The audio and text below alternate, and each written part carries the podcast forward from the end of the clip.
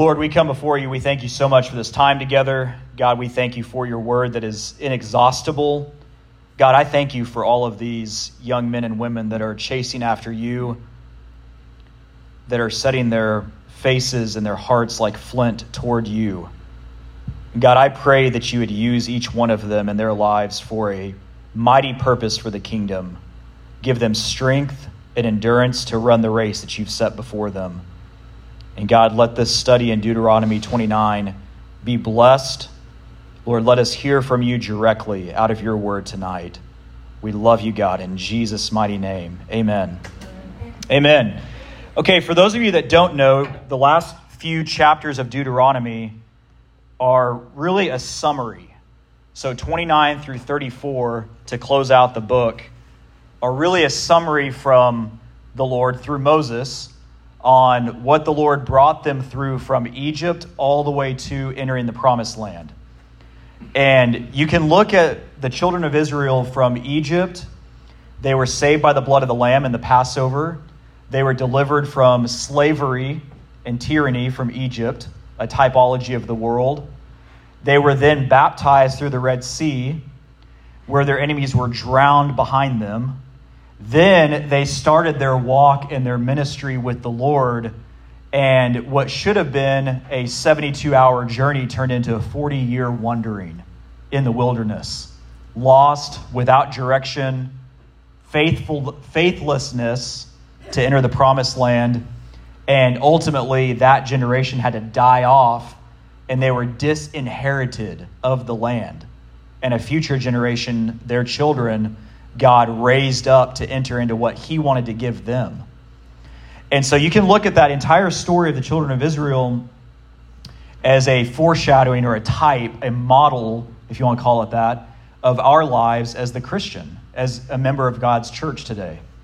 In that, how are we saved? By the blood of Jesus then we're baptized, and then we begin our walk with the Lord where there are some battles and things going on, but it's really not until you enter the promised land and you fully surrender to God that you're truly at war.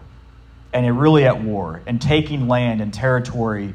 The wilderness wanderings are kind of this space of where they were to get on the meat of the Word of God and mature quickly and go into what God had called them to. But instead, they loved wandering around, having manna from heaven, the Lord just providing everything for them constantly, and, and surely He is our provider. But God wanted them to get into the battle, He wanted them to press on. And so when you get to Deuteronomy 29, God has a message for His people summarizing this walk. And so, what I want to do is we're going to go through this verse by verse and just talk about how this relates to us as, as the children of God today. Okay, it starts out with These are the words of the covenant which the Lord commanded Moses to make with the children of Israel in the land of Moab, beside the covenant which he made with them in Horeb. And Moses called unto all Israel and said unto them, Ye have seen all that the Lord did before your eyes in the land of Egypt, unto Pharaoh and unto all his servants and unto all his land. The great temptations which thine eyes have seen, the signs and those great miracles. Okay, now when you study the plagues of Egypt, each one of them is a judgment from God against a false god that the Egyptians worshiped. Every one of them. So from the dung beetle, the river Nile, the, all the water turning to blood, the cattle, the hailstones from and fire from heaven, taking out the crops, the darkness, all of those were gods the Egyptians worshiped. And our God, the true God, the God of Abraham, Isaac, and Jacob, was showing them, I am the one true God. Look at what I'm doing to your little g gods the whole time. And so the children of Israel, what, what did they see? They saw God's mighty hand in judgment on the world, on slavery, on their being entrapped by Pharaoh and put under bondage. And so, you as a Christian, what should you see? You should see God's judgment against sin being paid for on the cross. It's paid for once and for all. And the death and grave have no bondage and no claim to you. It's almost like a, a bill of, of ransom was laid out that you could never pay. But God paid it, and thus death and the grave have no claim against you as an individual in, in Christ. Okay, and because you've seen that, you've experienced that, it should encourage you, just like the, the children of Israel here in Deuteronomy. Okay, the great temptations. Starting in verse 4 Yet the Lord hath not given you an heart to perceive, and eyes to see, and ears to hear unto this day. Now, you can read that and initially think, hey, the Lord, they kind of had a, a loaded deck, right, against them because it says, The Lord hath not given them an heart to perceive, or eyes to see, or ears to hear. When you break that down in the Hebrew, what God is saying is, I haven't granted you more to know because you didn't want to know what I gave you in the first place.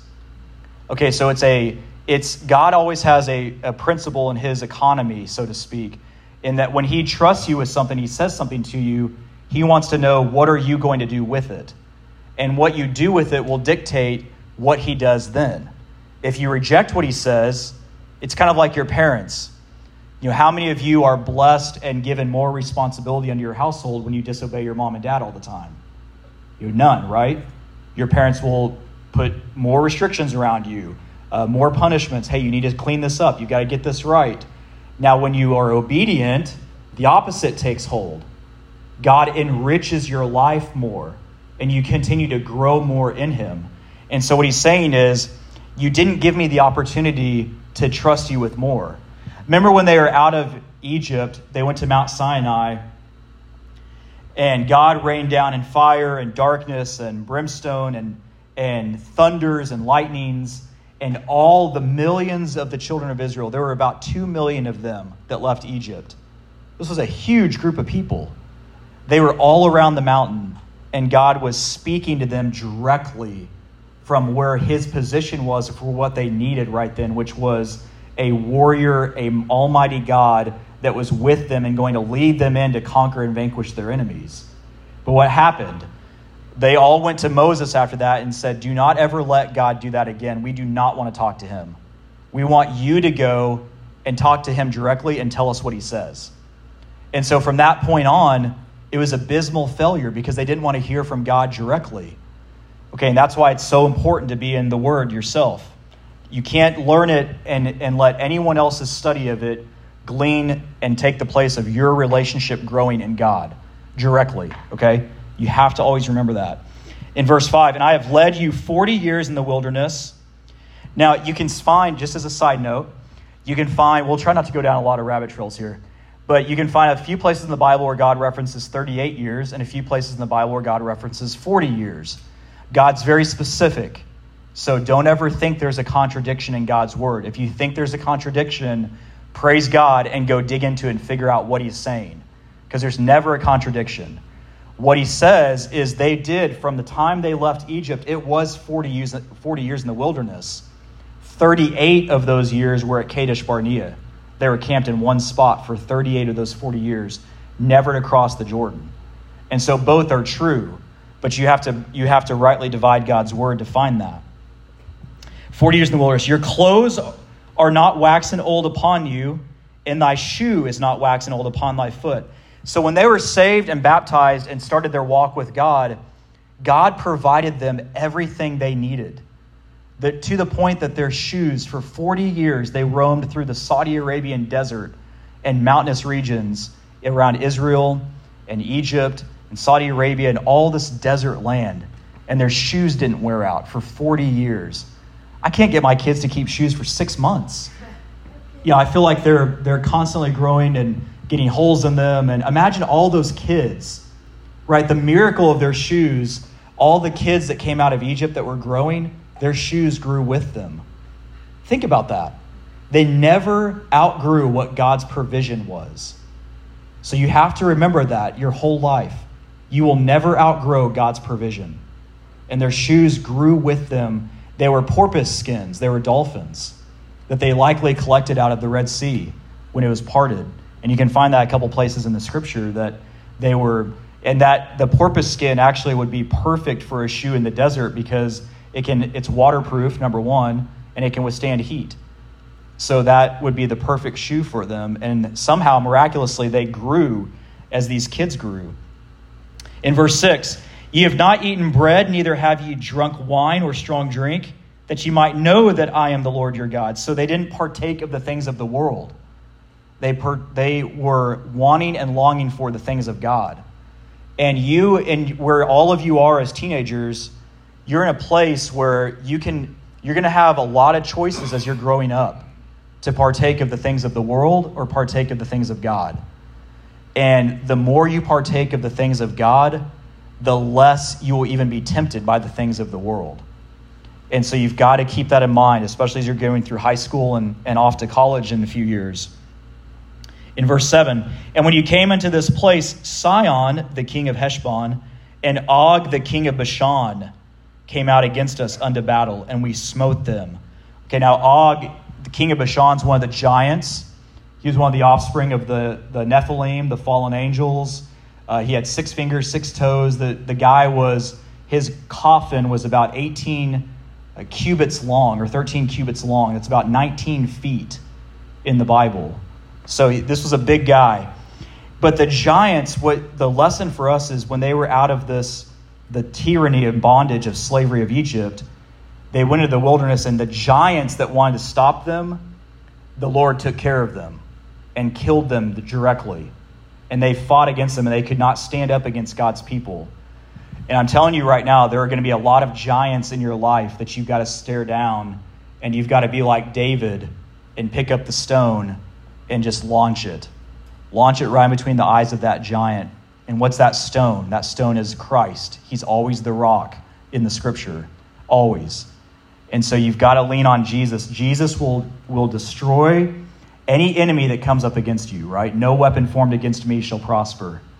So you've got to, you've got to remember that your whole life. In verse 8, and we took their land and gave it for an inheritance unto the Reubenites and the Gadites and the half tribe of Manasseh. That's in verse 8. Now, of the 13 tribes, it's really 14 tribes of Israel that came out of Egypt, two and a half of them did not want to go into the promised land. So there was a subset of, their, of those people that were content getting their inheritance east of the Jordan. They were content being baby Christians. They were content staying where it was comfortable. They had land, they had cattle, they had mountains, whatever. It was conquered. They could rest here. But God never wanted them to, for them to stop there. He wanted them to go through the Jordan to the promised land. But they didn't. They were content to stay on the other side of the Jordan because crossing the Jordan takes sacrifice, it takes commitment. So the Lord opened the Red Sea, they went into the wilderness. You're baptized, you're born again, and you start that walk. But there comes a point in your walk that God's going to call you to a higher level and to a place where you've got to make some choices and sacrifices in your life. Do I choose to cross the Jordan and take on Jericho, or do I stay here? Am I content here where I am? And the Lord has a mighty call on every one of you in this room. I promise you, you are here for a purpose and a reason. There's a reason why the Holy Spirit brought you to this church, that your family's here. You all are like the special forces of God's kingdom out in this city right now and He has a call on your life. And so the question is will you move on into the Jordan or will you hang back and watch others walk into the promise that God has for you? Okay? Keep therefore, in verse 9, the words of this covenant and do them that ye may prosper in all that ye do. You know, it reminds me of James when God says, Do not just be a reader of the word or a hearer of the word, but a doer of the word. So let's read that again, verse 9. Keep therefore the words of this covenant and do them. Now, you cannot execute on God's word and his commandment if you're not reading it, no matter how hard you think. You can't, you're not going to ace the test in calculus or algebra, or I guess you guys are in calculus yet, algebra, geometry, math, whatever you're in. You're not going to ace the test, right, when you go into class and you haven't read the book. And so when God you're not going to hear what God's call is on your life the more you're, you're standing back and not wanting to soak his word into your life and your very, the very soul of your being. It's like what we read in Proverbs at church a few weeks ago. Write your word on the tablets of my heart, engrave them. You need Jesus to engrave your word, the, his word on the tablet of your very heart. Okay, verse 10 Ye stand this day, all of you, before the Lord your God, your captains of your tribes, your elders, and your officers, with all the men of Israel, your little ones, your wives, and thy stranger that is in thy camp, from the hewer of thy wood unto the drawer of thy water. Now, notice that God's not drawing a distinction between what role they had. Whether you drew water out, whether you cut wood, whether you're a carpenter, a mason, whether you were an agricultural guy and you farmed and tilled land, whatever you did, you had a purpose in God's, in God's kingdom and his people. And so some of you in here may be pastors, some of you in here may be evangelists, some of you in here may be people that are called to foreign ministry work overseas. There's no, you know, who knows what God has for you. But you're all, you all have a call on your life, and you've got to be in the Word of God to find that out. That thou shouldest enter into the covenant with the Lord thy God, in verse 12, and into his oath which the Lord thy God maketh with thee this day, that he may establish thee today for a people unto himself, and that he may be unto thee a God, as he hath said unto thee, and as he hath sworn unto thy fathers, to Abraham, to Isaac, and to Jacob. Neither with you only do I make this covenant and this oath. In verse 15, but with him that standeth here with us this day before the Lord our God, and also with him that is not here with us this day. You might be in that verse. In verse 29, in verse, uh, I'm sorry, in verse uh, 15 here, that is not here with us this day. God has an oath that he took, and he swore, and he has a call on your life exactly like he does with it, he did with Israel and those people. And he's reaffirming this covenant, and yes, it's to Israel and to the, the future children of Israel that are alive today. But this principle remains that his word in here is a covenant to you also. And, you, and if you can find your place in it and find the call that God has on your life, there is nothing that can stop you ever. You will, you will feel more contentment and joy and peace in your life no matter what you're doing, as long as you find your place in here and what you're doing in your life that is centered on God and in His Word. Okay, in verse 16, for you know how we have dwelt in the land of Egypt and how we came through the nations which ye passed by. And ye have seen their abominations and their idols, wood and stone, silver and gold, which were among them. A couple times in Psalms and in Proverbs, God talks about how a man goes down. He takes an axe and he cuts down a tree and he carves a little idol out of it with eyes that can't see and ears that can't hear, hands that can do nothing and feet that can't walk and yet he carves it and puts it on his mantle and he bows down to it like a god. And you know, that principle, a lot of us in our lives, we don't go home or go to friends' houses and see little idols up on the shelf, right? That, that their parents are bowing down to or whatever. But in our world today, in our culture today, it's even a little more dangerous because those idols aren't idols you can see. They're idols of greed, of coveting, of the world, of the God of more, there's never enough in this world. There's always a way to get more. And if you if you pay attention to those around you, they are preoccupied in this world and in this life with getting more and serving the God of more. And that God is never satisfied. And so you in your life, you've got to be very careful not to set up that idol because it's dangerous. It's very dangerous, especially where we live in the United States. We are so blessed and prosperous and we have the opportunity to live very prosperous lives, but don't let it become a God. Lest there should be among you man or woman or family or tribe whose heart turneth away this day from the Lord our God, to go and serve the gods of these nations. See, the children of Israel, they're on their walk with the Lord, and yet they saw these other gods of these other nations they were walking through, and they decided, I want to go serve that God. I want to go serve that God. Yes, Noah. Um, what do you mean, like the God of more? Like, oh, I bought this. Oh, wait, but also with this. Yeah, great question. What do I mean by the God of more? The God of more, the God of more, when I make that reference, no, it means uh, the God of coveting, the God of you always want more.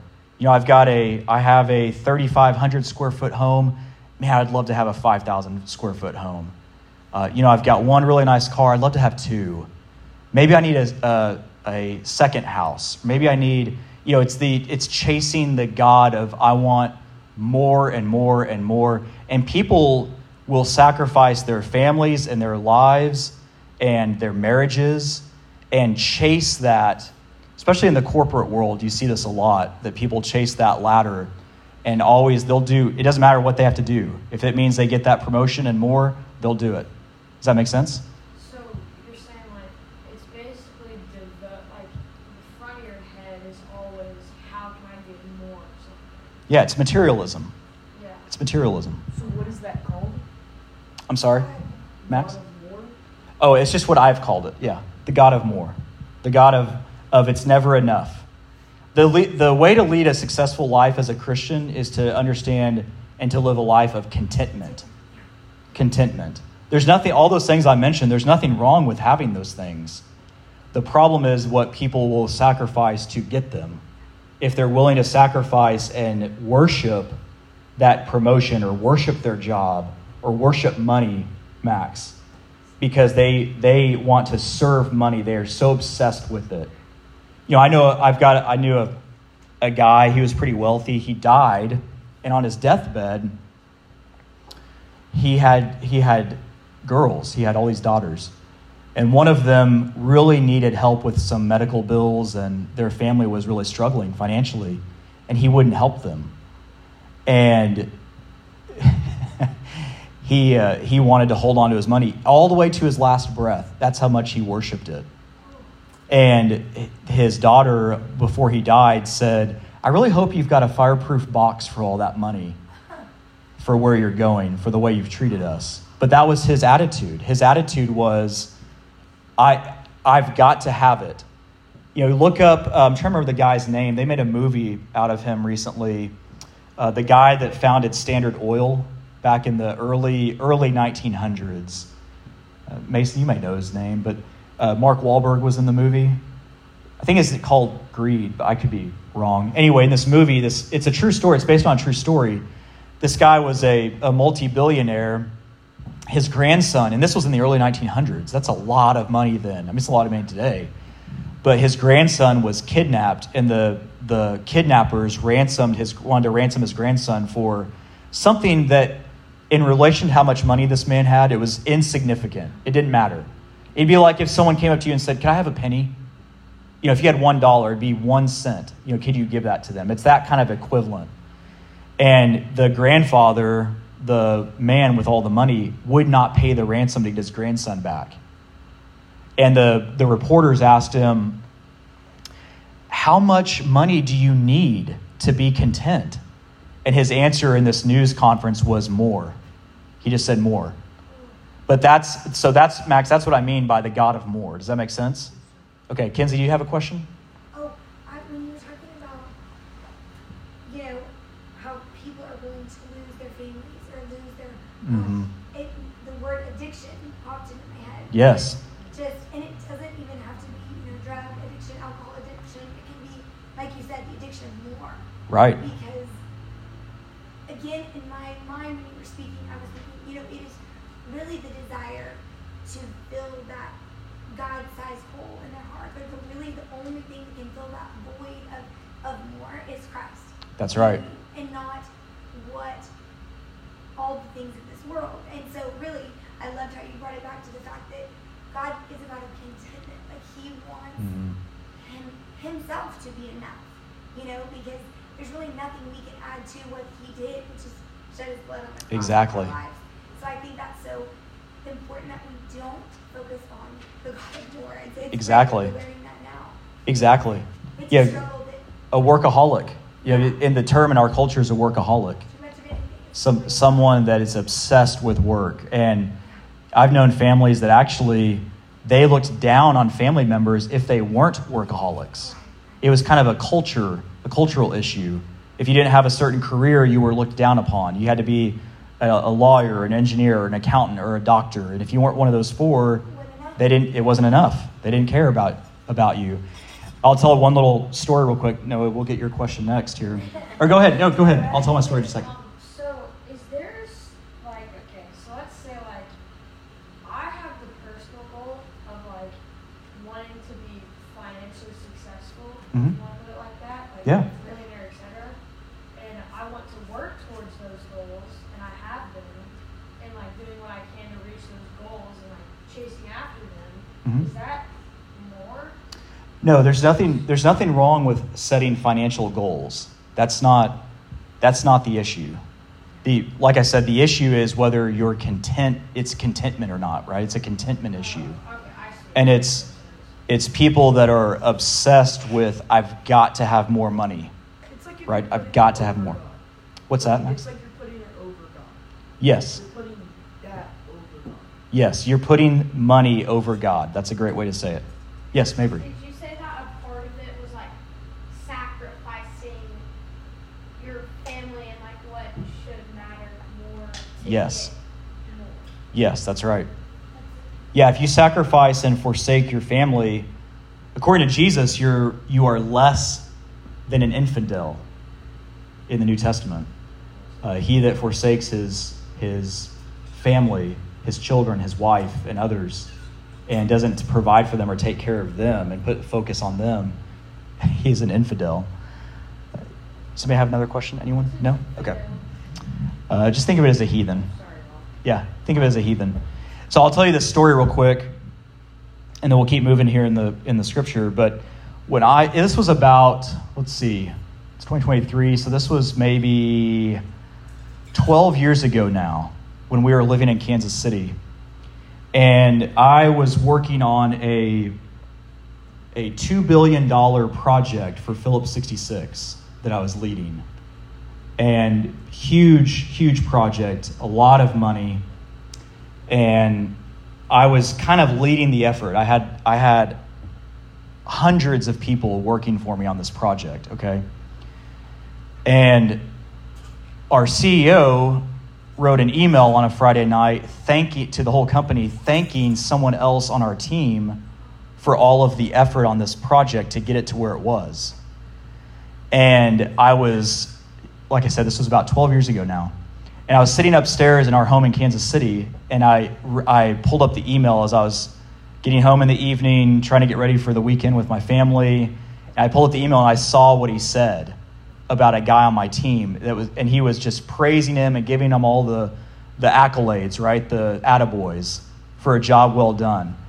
And I was sitting there and I got, my heart literally sank. I was so frustrated because I had been pouring in probably 70, 80 hour weeks. I had been gone three or four nights every week for months on end away from my family down in Houston and leading this effort and making sure it got approved by their board and everything. And I was sitting there and I read this email, and I'm telling you, my heart sank. I felt like it went through the downstairs into our basement and down into the earth, okay?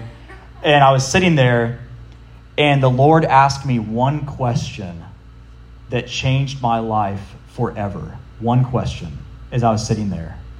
He said, Matt, are you working for the praise of man? And that was it. One question.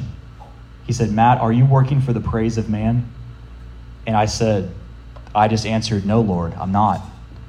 And my life changed radically from that day forward. I, I, it was like he delivered me from ever caring about what the world thought of me, or if I got any congratulations from anyone for anything I ever did. It didn't matter to me anymore from that moment. And that was, that was 12 years ago.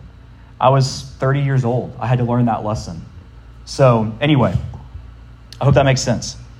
Okay, in verse 18, lest there should be among you man or woman or family or tribe whose heart turneth away this day from the Lord our God to go and serve the gods of these nations, lest there should be among you a root that beareth gall and wormwood. What God is saying there is if you have a root of bitterness in your life of gall and wormwood, it will draw you away to serve other gods. You'll get angry, you'll despise those around you, you'll despise what God has for you. You won't be content. Speaking of that, and Hebrews talks deeply about making sure you have to, you can't just cut off a, a tree of bitterness. You have to uproot it. You know, how many of you in a garden in the summertime, you've got the weed eater out and your and your parents want you to go out there and you knock down all those weeds in the garden with the weed eater, and you come out the next morning and what's happened? They're all back again. all the dandelions are back. They're growing in the garden. And what you have to do to get rid of it in your, in your own life, just like in the garden, is get on your knees before the Lord and get it uprooted. That's what you have to do. You've got to uproot it from its source. Okay, in verse 19. And it come to pass when he heareth the words of this curse that he bless himself in his heart, saying, I shall have peace, though I walk in the imagination of mine heart to add drunkenness to thirst. Now, the, what God is saying here is here's someone that when he hears the word of God, that, hey, you need to surrender to me, you need to walk with, he's talking to God's people. And the same was with all of you as Christians. When you, when you walk with the Lord and you think, God doesn't care if I hide that in my closet. God doesn't care if I have that one little skeleton in the closet that, you know, I'll say in my heart, I have peace. I walk, I walk in truth, you know, and God is saying, no, I see what you are hiding. So as you're growing up, and again, there's a lot of things out there in the world, a lot of gods that will come before you to say, hey, come with me. Let, come, let's, let me get to know you. And what you have to do is, is say, no, thank you. I'm a child of the king. And stay, stay in lockstep with the Lord. You can't hide things from him. He will know. In verse 20, the Lord will not spare him, but then the anger of the Lord and his jealousy shall smoke against that man, and all the curses that are written in this book shall lie upon him, and the Lord shall blot out his name from under heaven you know, God has a standard, and if, if you're walking, if you're born again and saved, you have to live according to that standard. And if you don't, you too will be disinherited. You will not be allowed certain access or into places or into a deeper fellowship with the Lord. And what he will do, notice in that verse, in verse in verse 20, he will blot your name from under heaven, not from the book of life. He blots those names if you reject Jesus and you're not saved. So, one of the things you can do to prove that everyone that was ever born was destined to be saved or preordained or however, whatever term you want to use, is their name was written in the Lamb's Book of Life. Because when they reject Jesus, he has to blot out their name. So, to blot it out, their name had to be written there. Do you see the logic? So, for, for them to be blotted out of the Lamb's Book of Life, their name had to be written there. For their name to be blotted out from under heaven means they're disinherited. It's a totally different thing. Yes, Claire. How do you like explain to someone like if they're like, well, if God knows what you're you're gonna choose and God knows what you're gonna do, like why didn't He choose that Mhm. for you? Like if your life is already like planned out, like, like He knows what's gonna happen, like because like there'll be people that are like, well, He chose for some people to go to heaven and some people for not. But it's like, how do you Mhm. explain that it was your choice when He knew what was gonna happen?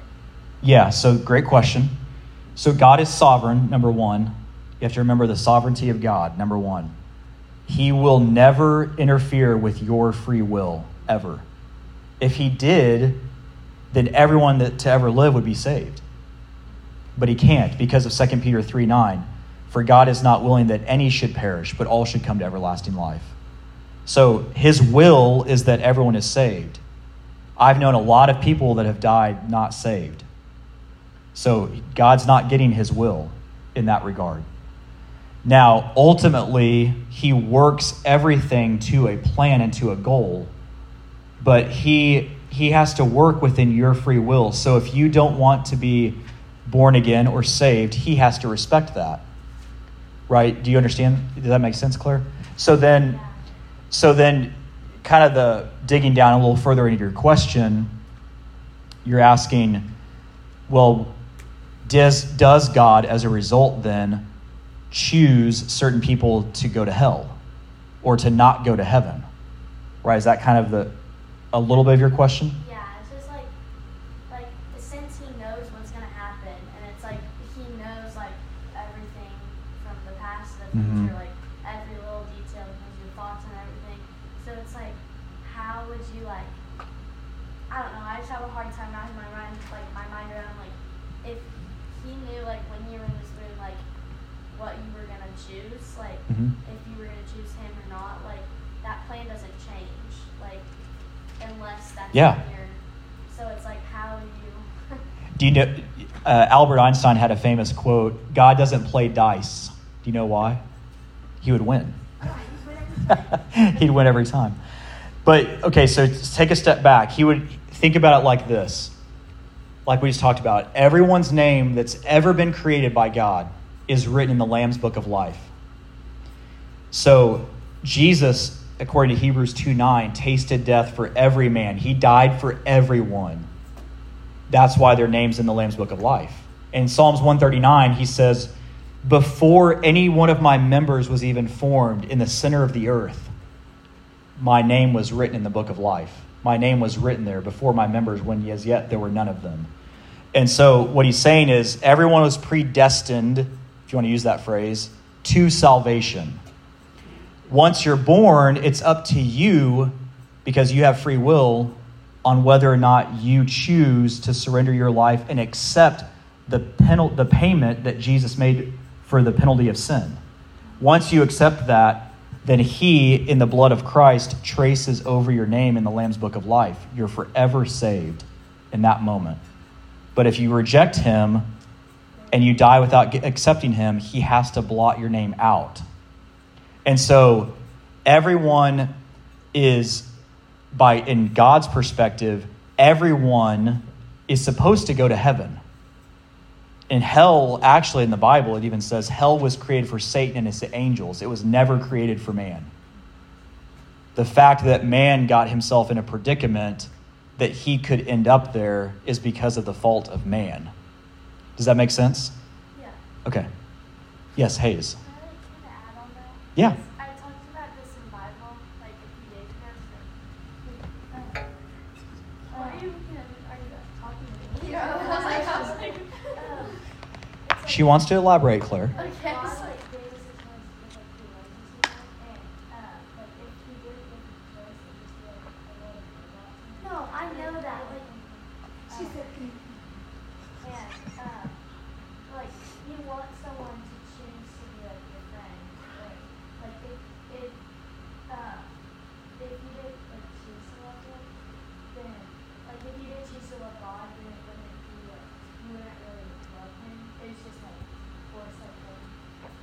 No, I'm not, like, asking the question for No, I know. myself. Like, I I know know. that, like, everyone is, like, in the, but it's, like, it's, I'm, like, like, how do you, because, like, I know, like, I've had a conversation with a friend, and they're like, well, but didn't God, like, make some people good? And I'm like, well, no. They're like, well, then how, how, and I, like, I don't know what to say because I don't understand it. Did that help though, Claire? Did that make sense what I said? Yeah, it's just like, It's a hard question. I'm It's a hard question, yeah. So just think about it. Okay, think about it like this. Claire, think about it like this. You you are one of seven. All seven of your all six of your siblings are the children of Mason and Jenny Zabel. Now, you're a child, but at some point you have free will as you get older where if you don't want a relationship with your mom and dad, which is not going to happen, I bind those words in Jesus' name. But as you get older, if you choose not to have a relationship, I mean, Mason and Jenny will at some point have to respect that, right? And say, okay, well, I'm, I guess my child doesn't want a relationship with me. It's kind of the same with Jesus. You know, everyone's his child, but there's a lot of them out there that don't want a relationship with him. And he's, he's, a, he's a gentleman. He's going to respect that. Does that make sense? Okay, yes, Ella. So, you know how, like you said, um, everyone is like predestined to um, go to heaven, pretty much.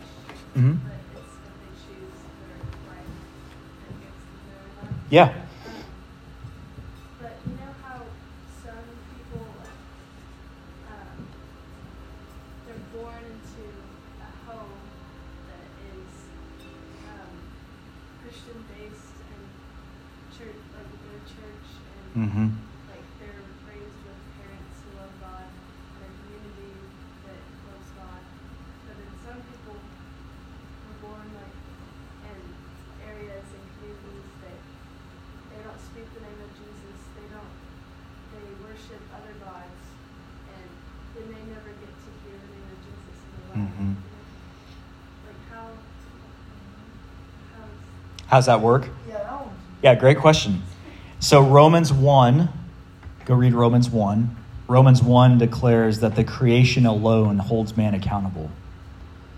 And it's the lifelong question, right, that people ask, people that are skeptical of Jesus ask all the time.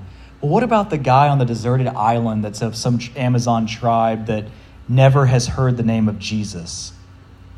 Well, Romans 1 talks about the creation alone, the fact that you walk around this earth with oxygen to breathe, the way that you are created yourself, looking at trees, grass, the fruit, things that grow, animals, that that alone is enough to hold you accountable that there's a God. And-? Well, that's a that's a great question. So, if there's those people, if they look at creation and know there's a God, God then says, "I've set eternity in their heart." They know that they know deep down inside, every person that's ever lived knows they are eternal. It's just the people. A lot of people don't want to accept it, and that's one of the reasons why Satan has a lot of false doctrine out there called annihilationism, and that once you die, you just die. That's not biblical at all. Uh, but he's trying to counteract what God said. So they they know there's a creator, and because of that, they naturally will be lent toward worshiping that creator, and they will find God. I promise you, they will find him. or they'll have a chance to find out. Yeah, that's right, Max. They might. We might send an airplane from New City and just drop Bibles all over deserted islands. Like, um, like I was thinking about this too. Like God can go give us checkpoints, but if we don't go through those checkpoints, uh, I just like I don't know. I think it's far. Yeah, it's like the little flag in Mario, right? When you're in the level and you're halfway through and you run through the little flag, and then you start at that checkpoint all the time, no matter what. Yeah. Uh, oh, sorry, no, Mabry first. Girls first. Well, I just remember you like telling me, and I, I asked like that exact same question. And you're like, God gives everyone a chance, like no matter what. Yeah. He somehow gives them a chance to accept. or- Everyone is given a chance. In fact, multiple chances. Because the Holy Spirit's pulling on them constantly until the day they take their last breath. Yeah, Noah. So, if God knows where you're gonna end up, He He knows that, right? He knows if you're gonna end up heaven or hell. And so, I guess like, does He try to help you? Like, Yes. So He wants you in heaven. He's outside of time, right? Yes. So, if you're on a timeline, it's straight shot, point A, point B. Point B is where you end up, heaven or hell. If he's outside of the timeline, but he knows where you're going to end up, but he still tries to help you not get there. Well, no, he's the Holy Spirit is constantly moving and acting in the lives of those that have rejected him. In terms of. What if they haven't rejected him? But they just like uh, he knows where. So if he knows where they're gonna go, but they haven't rejected. Oh, okay. Well, if he knows where they're gonna they go, they somehow haven't rejected. him. yeah, whether they've rejected him or haven't accepted him yet. Okay, yeah, yeah. yeah I mean, the, the Lord, the Lord, in in amazing ways, will put chance after chance after chance in the lives of people. You know, I think about Chad's testimony of walking into Cracker Barrel as an atheist. So here, You know, when Mason and I were you sitting there. You have, this is, these are such big topics. You have to always keep in mind the character of God in this situation. You have to know because His Word says that He is good, that He is just, hmm okay? Um, that He is uh, full of mercy, that He's long suffering. These big questions, because if you just look at them with this, this like microscope, you're like, well, He knew, and then what, you know, but. But you know, he like like Pastor Matt saying, he's given us free will, but that doesn't, he's still going to uh, create us. You know, and, and he knew that Adam and Eve were going to fall, but he still made them, and he had a remedy for it, and he's made a way that anybody can choose. And Ella, let me just say this: the fastest growing Christian population on the planet is in Iran. okay? And they grew up in that way that you're thinking right now. And sometimes people that grow up in kind of a lukewarm Christianity faith might have it the most difficult because they think they're, I you know I'm, I'm American and I go to church and stuff, so I'm a Christ follower. But someone that's persecuted is more difficult, you know. So you just got to think about these things that. So, miracles of Christ every day because their their need for Him is so much greater. You know, but they may not know where they're going to get their food for dinner. You go to the homeland on the way home, or you know what I'm saying? Like it's not really a thought. We know that we can go to the grocery store and get food and bring it back and cook it. They don't know if their meal's going to be, so they rely so heavily on Him to provide. That the real, that the need for Him is so much greater. You know, people always say our need for him is how much we know him. You know what I'm saying? Like some people, oh, that what they say about a person like you gave examples of people that are very wealthy, you know, with just monetary value. Um, don't they say people that have a lot, a lot of money, it's they're the hardest population to get to heaven. Yes. They hold on so much to something that has an empty problem. Well, they think they don't need a provider. yes, because they can have everything. I don't need a savior. What are you talking about? I've got everything covered. Exactly. You know, I- I don't need anything. false Identity, false sense of Yes. security, So, like, Yes. Can so if God knows where you're gonna end up, it's like, can you, can he, like, can that change? He, he has foreknowledge. He cannot help but have foreknowledge. That means No, I know. know. So so if So, he like- so he but it's not like he makes it that way. No, I know. You know? I'm asking like, if he like he has knowledge that you're gonna need it, like, can is that after like all the efforts and stuff? Like that's just. So think about like this, Claire. If you if the stove was turning on and there was a pot of boiling water on it, and your dad your dad would know, Claire, if you stick your hand in that pot, it's going to burn you badly. Okay, I know what's going to happen if you do that, but you choose not to do it. So did the outcome change? You know, yes, because you you your free will you chose to go a different way. So it's like, but like his efforts, can they like, if he knows you're gonna be there, like, can it change to heaven, or is that just him like knowing, act like? If the ask the question one more time, Claire. So like his knowledge of the future and like what's gonna happen, like if he knows this is where you're gonna end up as of like right now or whatever, like can that change or is that just like done deal? No. because he knows it? No, no. That's why I use the example of the boiling pot, right? I know where you will end up if you go and put your hand in the boiling water, but it can change. Do you see what I'm So saying? like so his knowledge is just kind of like as of right now. It's just like greater Yes. than ours. Like he just Yeah, it's it is greater than ours for sure.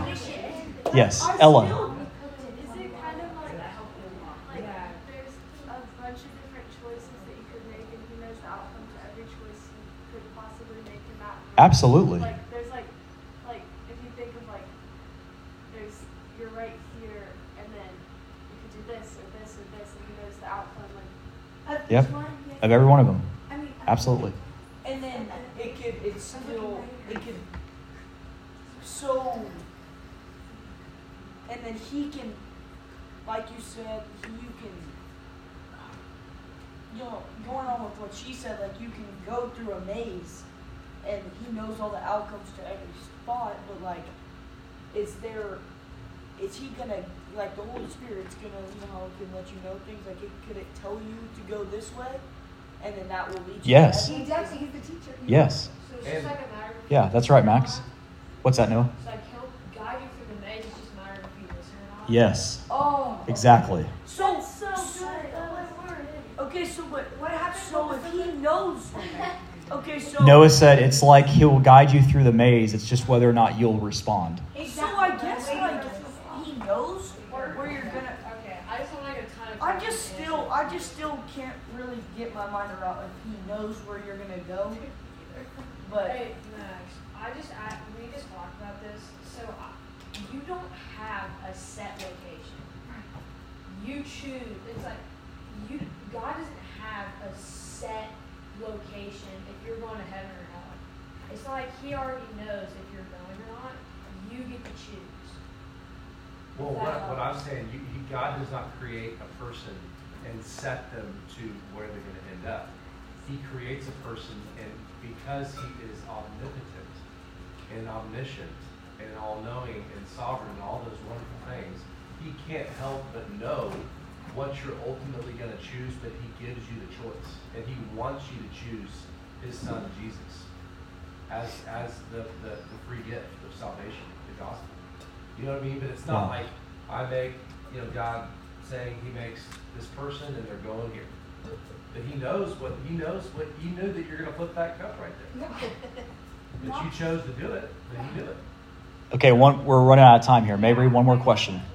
So are we like we're still living out our future, but is God just like living it with us? Like so like we're still deciding our Future self. future, but is God like in it with us pretty much?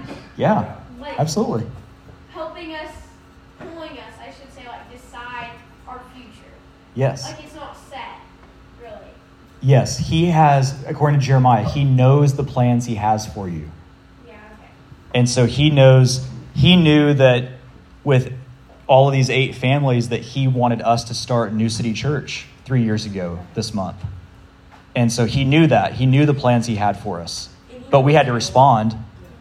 And he made it very clear from Esther 4:14 that if we don't respond, he'll he'll give it to someone else. He'll raise up someone else to do it.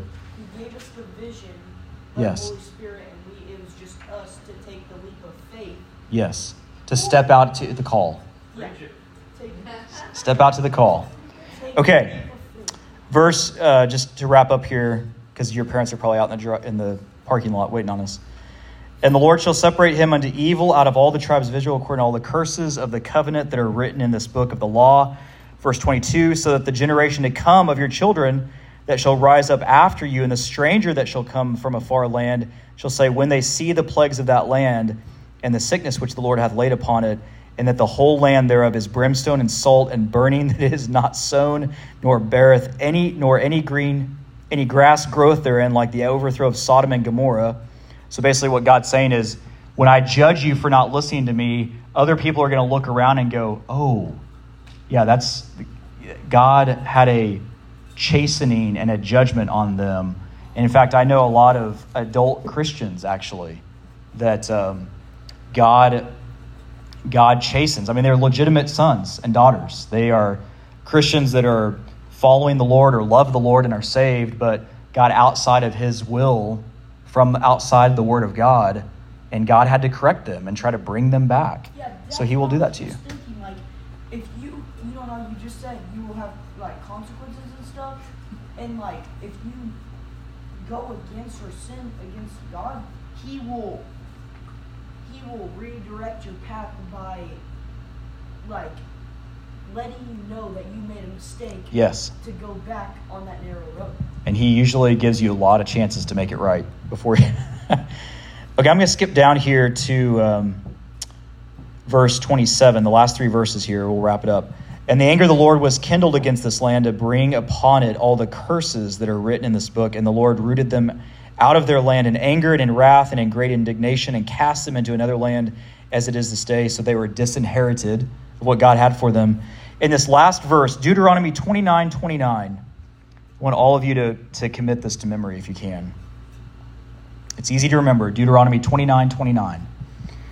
The secret things belong unto the Lord our God, but those things which are revealed belong unto us and to our children forever, that we may do all the words of this law. The secret things belong to God, but those things that are revealed belong to us and our children to do them. And Proverbs 25, 2, it's the glory of God to conceal a thing and an, an honor of kings to search out a matter. So the secret things belong to God. There, this book, what I want to just leave you with is encouragement through that. I hope you got some lessons out of what the children of Israel went through in their walk in the wilderness. But this book is full of secrets that God has hidden here, treasures to be dug out. And the glory, his glory is to conceal these matters, and our honor as kings is to search it out and to find it. That the that those things that are revealed belong to us and our children forever. Okay, any other questions? We'll close in prayer. Said you wanted that. Oh yeah. to remember why I wanted to show you guys this. Is that like sport? Oh, I remember now. Why? You know, when you when you get into the Word of God too, and you study the secret things of God, so to speak, those things that are that are they're so plainly, and sometimes they're kind of hidden, where you've got to search out the Scriptures and dig this stuff out. It builds your faith. Faith comes by hearing, hearing by the Word of God, and so when you study God's Word, it builds your faith, and you will be so passionate to serve God.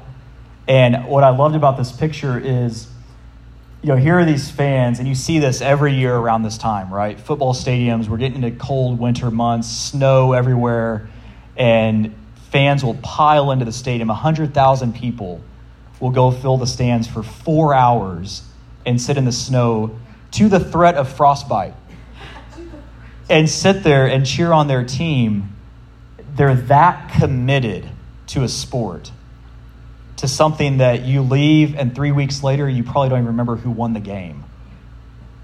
They're that committed. And I love the tag, the caption on it. Just imagine if our churches had members with this kind of faithfulness and passion, because you would change the world in no time flat. And the thing that the reason why our churches don't have this kind of passion and faithfulness is because they don't teach the Word of God.